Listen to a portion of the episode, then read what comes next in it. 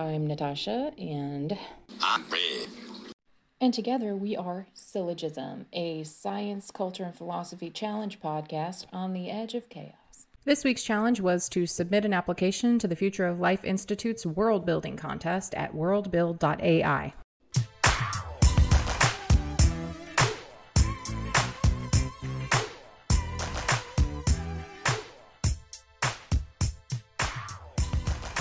light in my face. Um, I got prisms in my face right now. Gosh, we talking about the prism of the future. so we this week, what, what, what, um, we didn't really give a challenge last week. We were like, we're just going to do this world building thing. So we've been doing this challenge for actually about a month, and the challenge is to imagine a world where AI is in existence and humans are still alive and the year is 2045 and everything is good and not dystopian. That that that is the challenge. So the premise of the contest is the future of life institute this is my thought about what they're doing. They want to crowdsource ideas from all their amazing readership and patronage to try and figure out how we avoid an AI catastrophe. But also, I think this has something to do with kind of trying to get buy in for the kind of in, kinds of institutions that are going to be needed in the future. They're going to be, we're going to need oversight institutions as we move towards developing AI. And I feel like this is to crowdsource ideas for how to get us there. What do you think? I think that's uh, well. I think that's absolutely the case, uh, and some of it is a little bit of uh, self-propagation as an organization thinking about the future, and but realistically, uh, as I see this as an opportunity to take, you know, hopefully people with interest in these things thinking about the best ways that we can kind of cybernetically uh, you know, alter the future such that we don't become well dystopian slaves to the technology we've designed. They said right away it's not dystopic. Like this is things are good. But when i read that I, I think of dystopia as a state of mind. Like it's we always set out for utopia. And dystopia is kind of like the byproduct of of utopic dreaming. And hmm.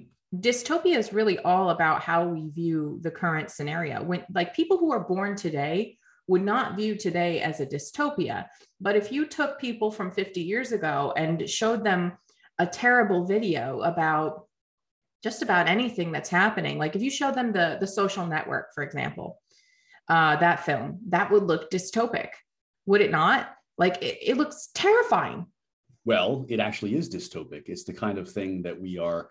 So we are like the uh, the, the lobster in the uh, in the pot that's uh, progressively being boiled, and uh, we don't even necessarily know it. There is a kind of uh, dystopia going on already. It's just that we've normalized the dystopia. I disagree, and also the analogy is a frog in the pot, sir.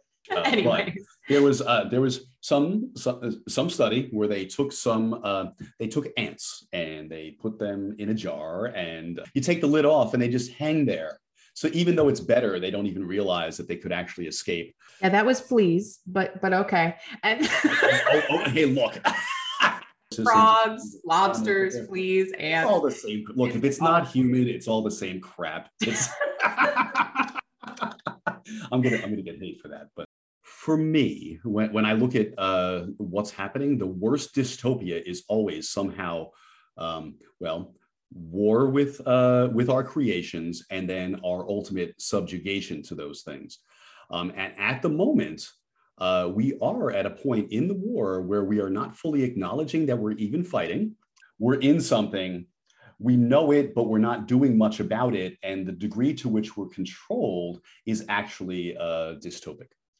I would argue that we've always been controlled by something that humanity, knowingly or otherwise, has never been as free as everybody likes to pretend we are. There was the monarchy, there was God, there were all these things that we were enslaved by, you know, mentally, physically, or otherwise. Now we're enslaved by technology or we're on the path to, to technological enslavement. What's the difference between being enslaved by monarchy or being enslaved by machines or being enslaved by corporate interests? What's the difference? Hmm. The difference is my dear that for instance the queen wasn't in your business even while you were sleeping and so so monarchies had control over some things and societies have controls over some things but we regularly submit to certain kinds of human relational uh, constructs that are let's say you know hierarchical from the time we are born.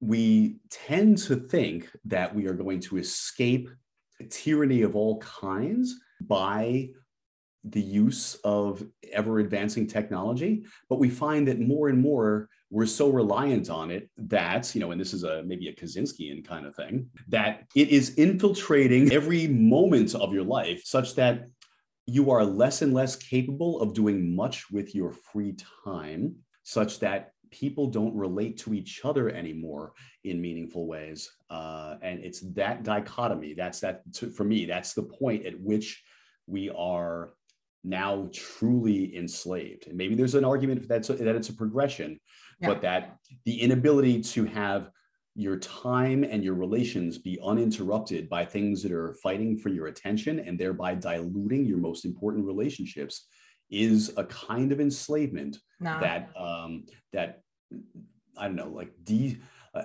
what decenters I gotta you gotta use the uh, CRT garbage language, uh, but it decenters the human relationship in favor of the relationship with the corporate. So I disagree. I think if you like, there's always been demands on our attention. The demand on your attention was survival. This is just a different kind of survival that we all have to undergo now. So I think previously if a motherfucking saber-toothed tiger comes into your damn uh, cave, then you gotta tear yourself away from centering on your familial and human relations uh-huh. through the fight or flight. So this is perhaps just a, another step in evolution, which I think this is our constant argument we have, is that the technological progression we see is just, in my opinion, another step in our evolution. Whereas you see it as like the boogeyman, oh, okay. Well, let's see. So here's why it's a boogeyman, madame. Uh, the reason it's the boogeyman is uh, the number of saber-toothed tigers attacking you was far scarcer than uh, the number of ads coming at you. And so if I had to fend off 150 saber-toothed tigers a day, the likelihood I would survive to the next day would be zero. Uh, but I have to fight off wars for my attention so continually now that we now live in a perpetually stressful environment. Okay, so first of all, there's a thing called habituation to stress. So we humans are very good at adapting to constant stress. Our, our cortisol levels no longer get peaked and they they don't stay high if we're healthy and and we're doing well. Now if you have certain mm-hmm. stressful events that that have left a mark so to speak on you at impressionable times then you don't habituate as well. So it's possible that uh, you know kind of maladaptive stressful traumas can prevent you from habituating but we're not sitting here on high alert with with high cortisol all the time.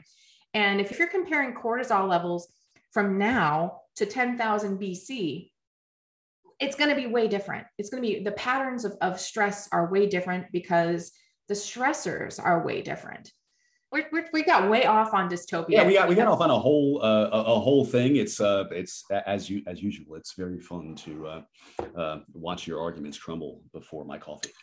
I don't think they did. I don't think my arguments crumbled. No, they, well, they probably didn't. They, they hold up. But oh, so okay. let's talk about. Let me let me let me lay down the rules for this competition because but when this episode okay. airs, dear listeners out there, you have two days to be able to put together an application. So here are the ground rules um, from uh, the Future of Life Institute. You can find them at worldbuild.ai forward slash rules. The year is 2045. AGI, or artificial general intelligence, or strong AI, has existed for at least five years. Technology is rapidly advancing and AI is transforming the world sector by sector. The EU, US, and China have managed a steady, if uneasy, power equilibrium. India, Africa, and South America are quickly on the rise. Despite ongoing challenges, there have been no major wars or global catastrophes. The world is not dystopian. so, so, those are the rules. There are, um, there are zero black swan events in this uh, imaginary fairy tale future. That's not what they said. It didn't say there's no no black swan events. They said things are chill, like we're all right. Yeah, so yeah.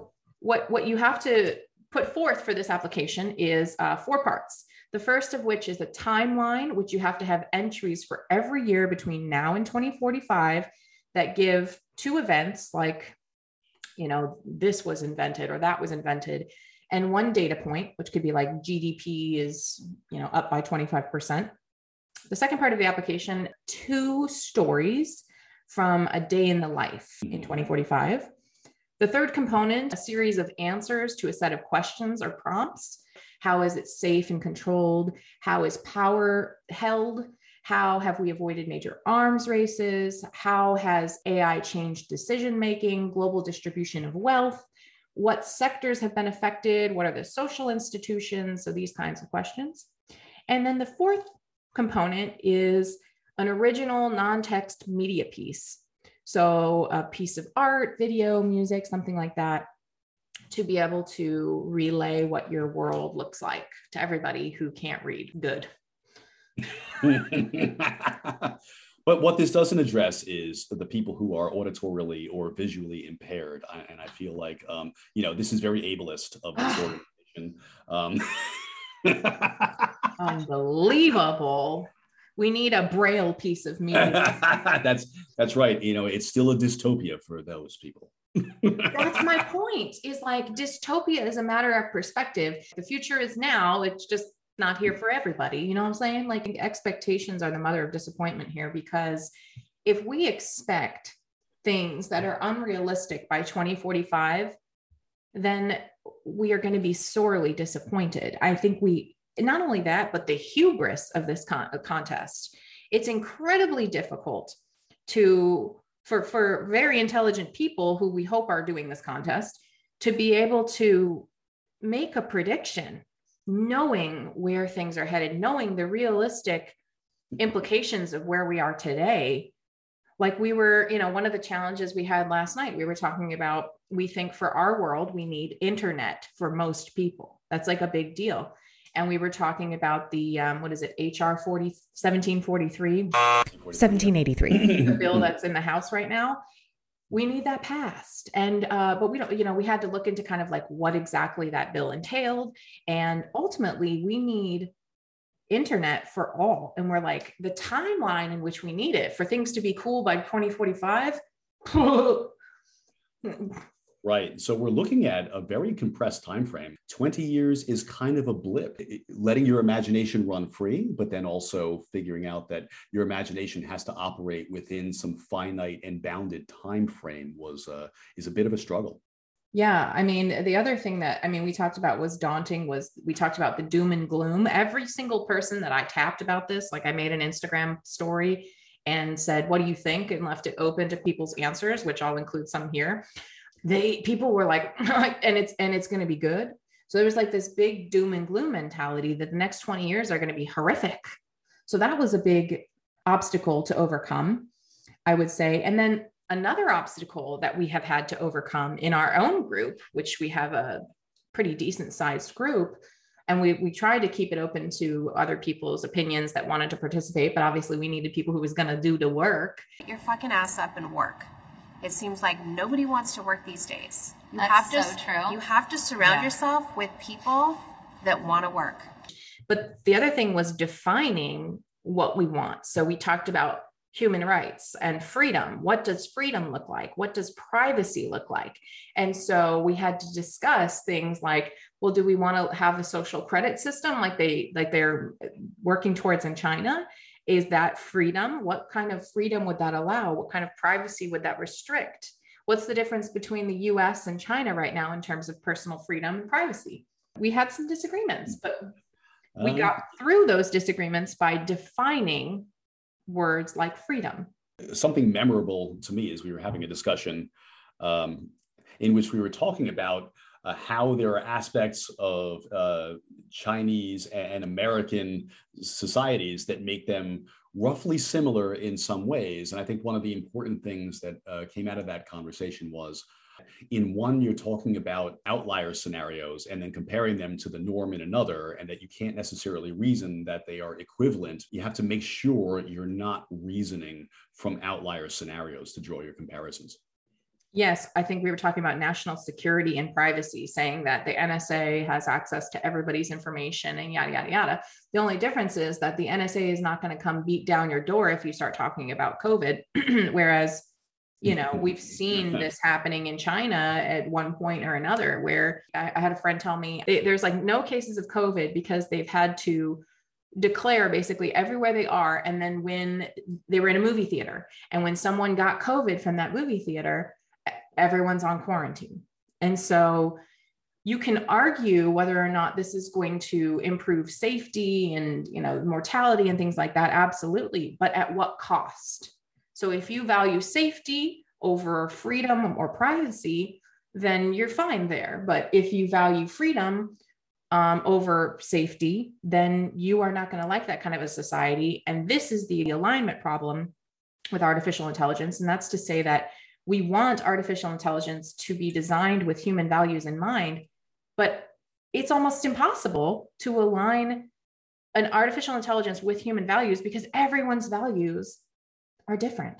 Well, maybe the thing to do then is to think about what values would be human universals you know avoid so, so it might not necessarily be the safety versus freedom argument it may be something else? I don't know. I mean, these are basic philosophical problems. You think about like the trolley problem, for example, like um, in, in what circumstance would it be better to kill more people with the trolley problem? Like, you know, there are certain circumstances, but everybody's thoughts are different around that. What is it that you that is it a utilitarian thing? Are you willing to take on the guilt of having made a decision even if the right uh, call for you would have been utilitarian? I think it's more complex even than just a philosophical position. So i think a lot of people think that they think things when they can keep them at a respectable enough distance for them to be ideals in moments when you're confronted with the most extreme existential threat um, you are likely to become something more feral, something more impulsive, because you're going to do the thing that's requisite in the moment for survival. I would think that some decisions would be radically different from what idealists and uh, armchair philosophers would would imagine. Which is exactly why programming an AI to do what we would do is almost an impossible task. This is why the alignment problem has not yet been solved because uh, it's not possible to solve it in my opinion at least not it's probably not possible to solve the alignment problem without ai or at least quantum computing. And i don't even know if it's possible to solve it then because we're talking about unraveling the black box of human cognition human emotions.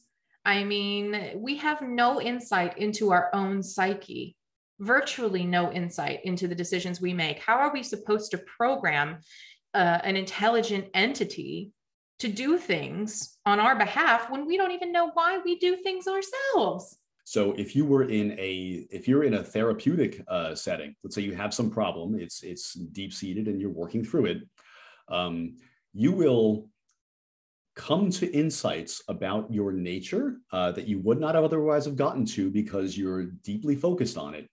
But you're still kind of telling yourself a story and it may not necessarily be true uh, that those are the reasons why you may never arrive at an ultimate truth but you can also um, convince yourself through reasoning that it makes enough sense that you will believe it and thereby act upon it. And so there are levels of um, well self occlusion maybe? I don't know i'm trying to think of like the right the right word for this uh, and, and also levels of self-deception that make you think that you've arrived at something true. Uh, and it only matters that you believe the story perhaps well enough that you can change your actions based on what you think is an understanding of yourself.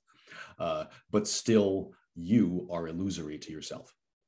Absolutely. And then imagine another entity comes in and makes a decision for you that you would have made yourself but you didn't. And so now you have to reason your way and logic your way through that entity's decision.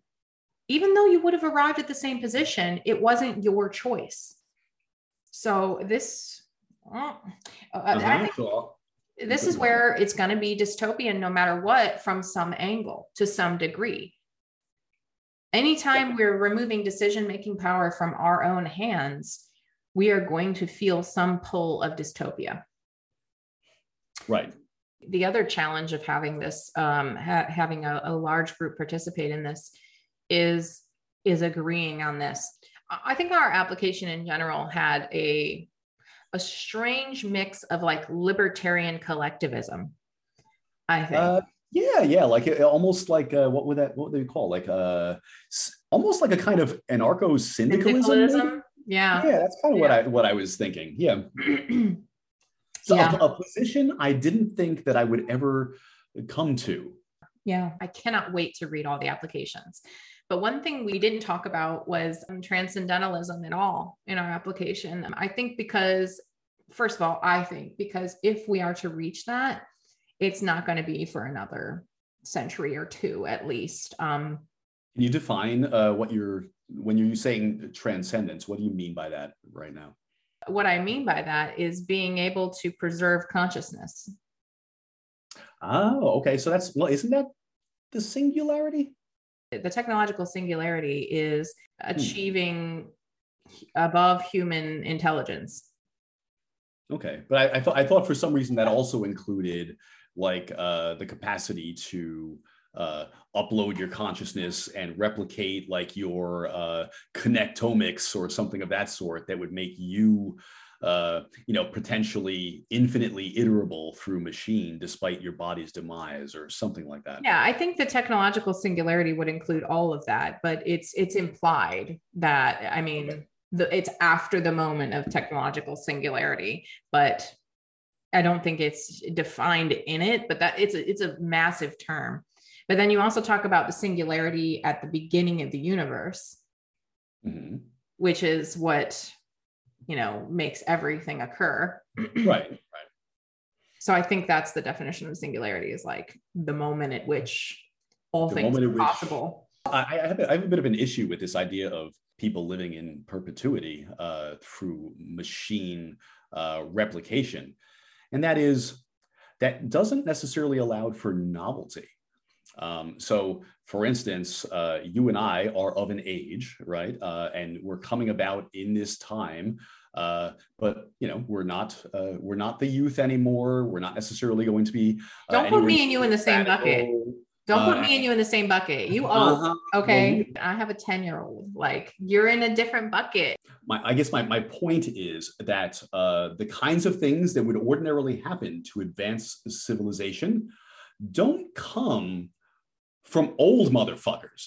Old oh. motherfuckers are trying, are, are holding things in position because they cannot adapt to things anywhere near as quickly as the young. So if if you and I live in perpetuity and our consciousness is able to inform, you know, the the uh, the collective into the future, we may be in some way stifling the kinds of innovation and change that would have come if we if we were to allow ourselves uh, to remain mortal. Because there is always this oscillation between the old uh, and its stability and the youth and its revolutionary. And it's uh, it's like the revolutionary then becomes stable but then new uh, revolutionaries come through. But you know the old motherfuckers got to go they they're not going to for, they're not controlling things anymore but they're, they're not going to. We're an aging population. The old motherfuckers are not going anywhere. In fact, we're going to have more old motherfuckers than ever. And I would argue that the stability uh, in this era of technological insecurity is requisite. And so I think we're looking at kind of an aging population as a bad thing, but perhaps the aging population is what what drives stability for all this radical young thought that's going to be popping up here. Oh, I, I, agree. It goes back to the dichotomy in American society. It's it's it's the strong liberalization versus the conservative bent, and then you've got things that need to be stable versus or supporting. Let's say I shouldn't even say versus because I think structuring the conversation as a war is part of the problem. It's not. In order to make progress and to make sure that it's sustainable and not catastrophic, you need something stabilizing from which to architect that that future. And so yeah, yeah, it, it's it's tacting along a trajectory. Have you seen Altered Carbon on? Netflix? No, no. You, I think you've recommended this to me, and I, I and I haven't gotten to it yet. It's one of my favorites. They have a problem that you didn't define, and the problem is that inequity. So inequity is something we had to address in this application as well. Yes. Because uh, this is a major issue. Um, it, I mean, it always has been, but it's in the forefront of a lot of conversations now. What is the world going to look like in terms of income inequality and wealth distribution?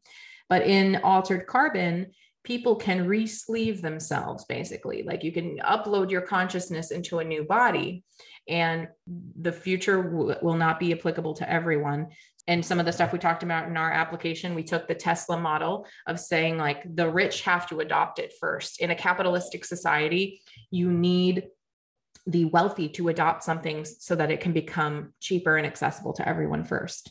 But that create, creates inequality.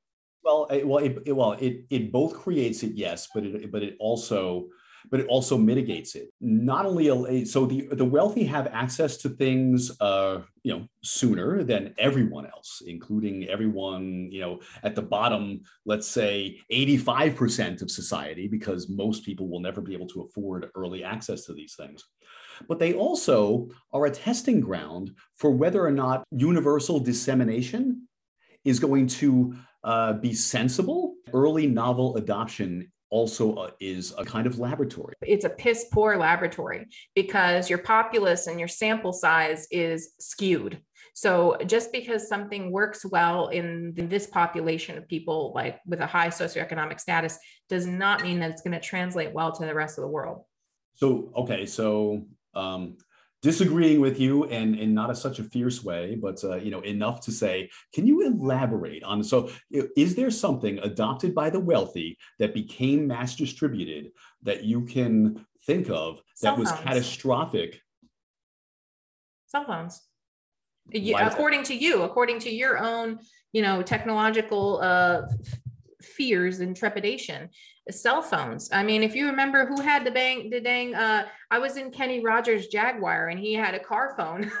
in like in like the early 90s i think it was um, or early eight late 80s um but yeah so looking at how the wealthy used cell phones gave zero indications of what would become you know what i mean Mm, so I'm, I'm so I'm okay. So I'm not so sure that that's the case. So a lot of what wealthy were using, the wealthy were using cell phones for, would have been I'm, I'm I'm connecting to someone in order to make a deal on something or something of that sort. What are we What are we doing now? Hey, look, I have this I have this thing. I'm going to sell it. Uh, I, I, I want to uh, arrange to be on someone's podcast, or um, I would like to. It, the point is, it's an extension of commerce, and um, we took an elite group of people who were doing that anyway, and that's part of why they're wealthy, and then distributed it to the masses so that they themselves could emulate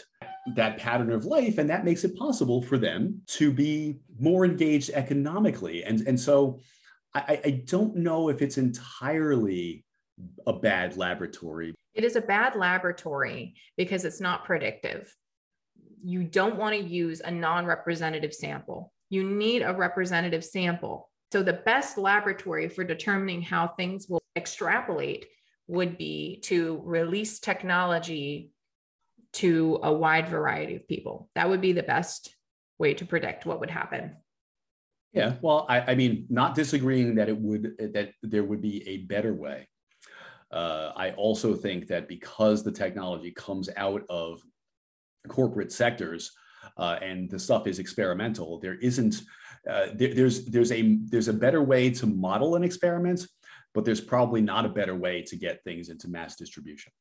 I think and that's the part that's the challenge of this application with being realistic. Like we're not starting right. over and making the world from scratch. Like there's no world in which that uh, maybe there is some world in the infinite possibility of things but it's in, exorbitantly unlikely that that company will be like, you know what, we're gonna we're gonna make this um, we're gonna give this to all the poor people first. We're gonna just go into everybody's home who makes less than thirty thousand dollars a year and just give them all a house. That ain't gonna happen. So we can't pretend like it's going to happen. We have to. No, we, have, no. we had to craft our application with reality in mind.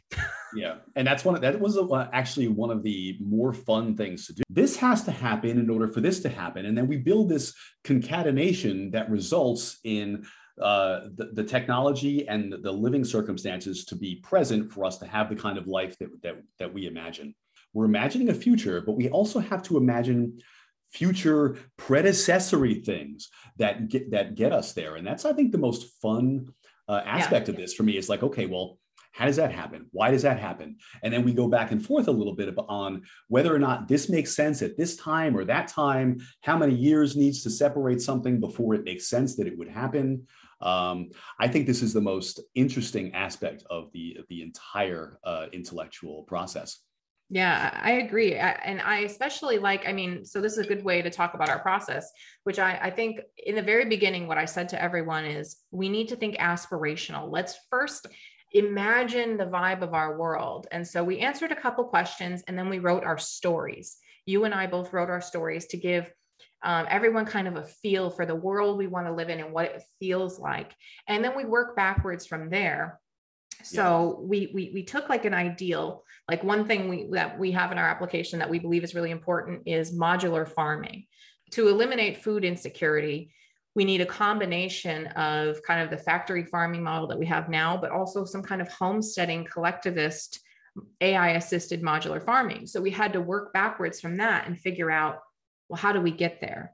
And so yeah. we had to think about, okay, will this legislation pass? Or like, and thinking from a US centric position, obviously, how will le- this legislation pass in a Republican controlled legislative body? So we had to think about politics and and this will get worse before it gets better that kind of a thing right. but one of the things that we found out last night from another com- another group that's competing is not everybody is looking through such a, a broad lens I, I, well i was astonished at that because I, I mean certainly you could take one sector and radiate out all kinds of uh, consequences that do help to arrive at, at, at, a future that you could imagine. But um, and and one of the things that we're going to struggle with is we're looking at such a broad view and we're taking into account so many different uh, you know it's so many different nodes uh, of things that are happening in society and the ways that technologies are going to converge to give us this life that we won't have anywhere near as much detail on any one particular thing uh, and so this is the this is the argument, and maybe this is a consequence of of how you and I think, because we're both very big generalists. The person who uh, came into our uh, our meeting last night was clearly very specifically focused on something, uh, and could probably do that in a way that you and I probably never could. I really struggle to keep my thinking uh, microscopic. This is what I struggled with in the lab as a bench scientist, the way things work in kind of middle tier biomedical laboratories is you have a set of techniques at your disposal, and these techniques are cost prohibitive. You really can't just go learn a new technique tomorrow and then have a whole set of things done. I was on a TikTok live two days ago eh, describing like the last set of experiments I did before I left and how prohibitive they were to learn, how it took me weeks and weeks to learn these techniques all by myself. And I got very discouraged. So within a lab, you have a set of techniques, and it's a shitty way to do science, but it's the way we do it because we have to survive. You basically come up with questions that you can answer using those techniques. And I guarantee you, any any PI that sees this, anyone who gets and writes grants will lie their ass off and say, we don't do it that way. Intellectual dishonesty. That's absolutely how you do it because you know within your lab, you have a plate reader, you have a PCR machine, you have access to a certain animal model. You're not going to all of a sudden start go- going to work on Aplysia when you use, you know, vertebrates or even a very specific rats versus mice. You're not going to start working on mice. I always thought of the best possible experiment to do to answer the question, even if I didn't have access to the technique. I thought, I'll fucking learn it. And I did. I brought several new techniques to the lab that I was in, which is why I think I had a lot of success. But also, I had a really good environment where, where my PI allowed me to do that and where I reached out to certain individuals at other institutions and I said, Hey, I know you guys have tandem mass spec. Can I use it? Can you come teach me how to do it? So that's where science was very collaborative. And I imagine this application has to be the same way. I want to imagine the, the world in its entirety. I don't want to just zoom in on one piece of what the future looks like because the rest of the shit could be burning down. I think that's the goal. You and I both wrote stories, and and they're they're different in ways that are really complementary and help to flesh out kind of what what the world we imagine will look like. But you could not do that from one point. Yep. And the other problem is that so many things are connected. Like we talked about Web3, and Web3 is hugely dependent on blockchain, and our modular farming is hugely dependent upon the blockchain. And so all of the things that we designed are very interconnected. And I think it's interesting because we're very interested in complexity theory, you and I. Yep. And uh, we we understand how systems are integrated, but you and I, I think, are different than most I don't want to call them intellectuals. Let's call them like academic elite, the type of people who will put forth an application thinkers in this world. Mm-hmm. If you mm-hmm. think about the way that we have bred thinkers, we have bred them to be siloed. So if I were to continue in my academic pursuit, I would be hugely focused probably on dopaminergic systems in the ventral tegmental area. And my entire um, intellectual readings, discourse, presentation, and work would be about about that. And I didn't read any books when I was in grad school. When I got out of grad school, mm-hmm. boy, oh my God, I was like, you know, I had never re- really read any philosophy. And this is a problem, I think, with the siloed way that we create intellectuals today. So it may be easy for old academic neuroscientist me to imagine an entirely health and science based timeline because I would have been so wrapped up in that world that I could have told you all the nitty gritty. Like right now, I have quite a bit of knowledge about things that are happening in the clinical trial space over at least the next five five years or so. So I could probably tell you the series of events that are going to happen in that sector but if I had spent all of my time looking in that sector, I, I wouldn't have a clue what's going on with Web3. Wouldn't have a clue what's going on with blockchain, a clue what's going on with any kind of geopolitical events. Right. It's it's a trade-off. And so with this contest, they get the best of both worlds. They get the generalists, but I, I have a feeling they're going to have quite a bit more siloed, focused applications than what I thought. I it didn't occur to me that that would be true, but now I'm going to wager, I'm going to wager it's true. Yeah, given the nature of many of the people and the backgrounds of many of the people that we we saw just on the uh, on the Discord, I would say that is probably true. We may, for instance, have things in our timeline that say, well, this happens, this happens, this happens. But for those things to happen, underneath that is a particularist who's going to say, well, these five things have to happen for this one to happen, and so forth. I just had a brilliant idea. And if anyone from Future of Life listens to this podcast, bring me on. I'll help you figure this one out. So I'm thinking if you've read the Hunger Games, they have this thing called the quarter quell. And the quarter quell basically takes all the champions and has them compete against each other. But instead of competing against each other, what if we had a quarter quell where we took very generalist applications and mixed them up with people who were very specific and and take the timelines and elaborate them out even further to be like how did we get to this endpoint and then you take all the expertise and you mix together all those thoughts and ideas and come up with pathways to get there. Ooh, I like yeah. it. Yeah, yeah. Like, and that may be the that may be the the way this winds up uh, playing out. And it, it, would be really nice and awesome to think, and non-hubristic, I must say, that such brilliant overarching thinking like ours winds up leading the way for the particularists. Wow. play around. Uh, that's what I'm talking about. Wow. No, no ego whatsoever involved in that that statement. Somebody had to say it. I mean, I've got to, I've got to have a bit of true. It's, this is show business right here. yeah, and, and, and no, but nobody does any of this if you don't have a little bit of like, hey, I think I've got a great idea. that's the thing I wanted to talk about like the hubris to do this. I have had I've I've been struggling and looking back on all that we've done, I have had moments where I'm like, who who am I to say this? And I'm sure there's a lot of people out there who think like, "Oh, I love thinking about this stuff, but they don't feel smart enough, good enough, knowledgeable enough to do this stuff." And and I have to tell myself and these people as well that like just do it because you don't know what different insights you're going to be contributing. Yeah, okay, there might be rocket scientists doing this, but there also might be a landscaper who is thinking about horticulture in a way like knows I was just reading about green greenhouses, like a modular greenhouse system that I want to get. Um, that that the rocket scientists ain't even thought about. And so right. I mean, the beauty of crowdsourcing is the cornucopia of thought that will hopefully come from this. And I, yeah. I, I, love it. I, I'm, um, I'm in the Heterodox Academy. And I was talking with one of my fellow writers in this group about grassroots initiatives and how you get people within an organization who subscribe to an ideology or enjoy a perspective given by one of these NGOs how do you get them to participate? And this this is a way you get people to participate. This is brilliant. Hats off. Yeah.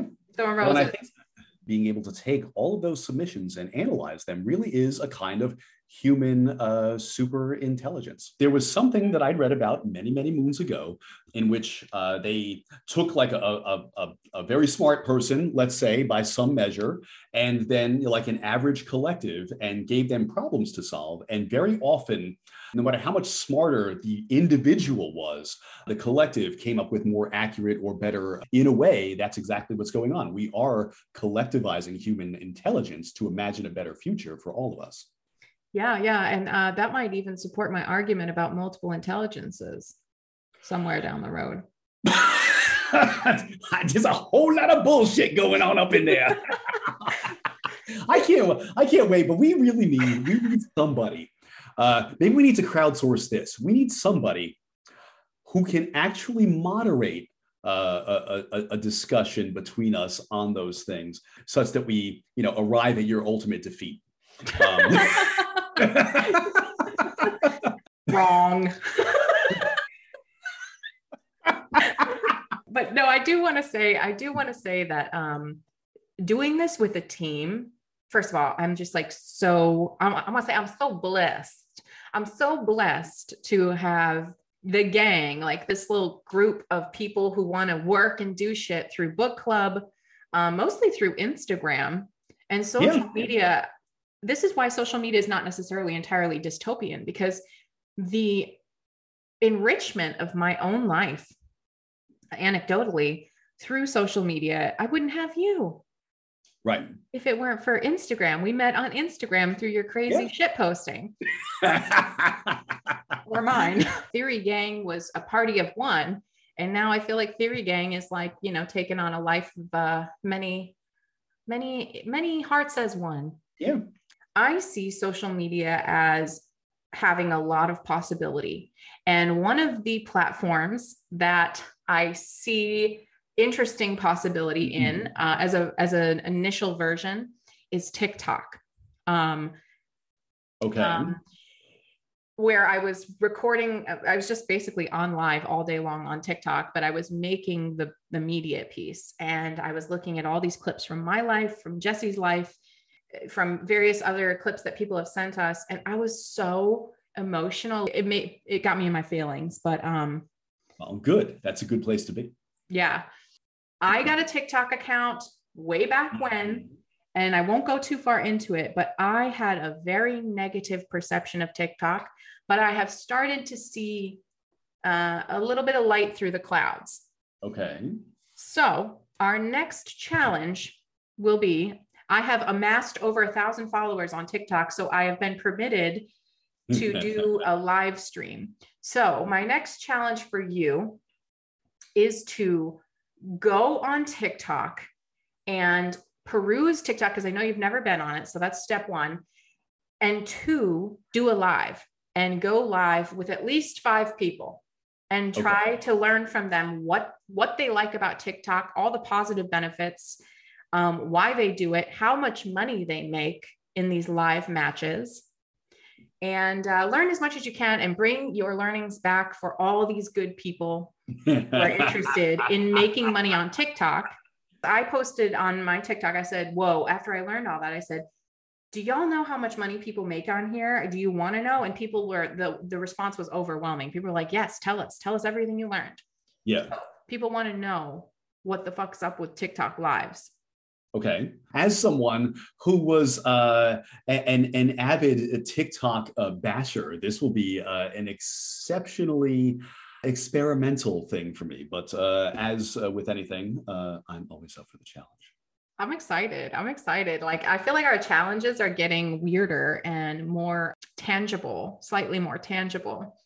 Yeah, yeah. I mean, I think this uh, the, the world building is really the first piece where we've done something outside of the podcast itself that is that is creative we didn't just you know read something and talk philosophically about it yeah i mean would thomas sowell call what we did before like the intellectual intellectualism. Were you were you part of the book club when we did Thomas Sowell's intellectual? No, I, I, came I came after. I think I was aware beforehand. I had a big realization about about Thomas Sowell, and I didn't hate him as much after reading this. I didn't never hate him, but I had this like perception of Thomas Sowell.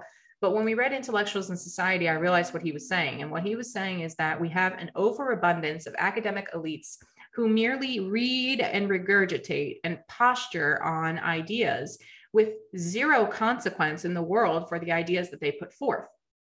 And so, in reading this, I was very curious about what he meant by an intellectual. I'm like, am I into intellectual?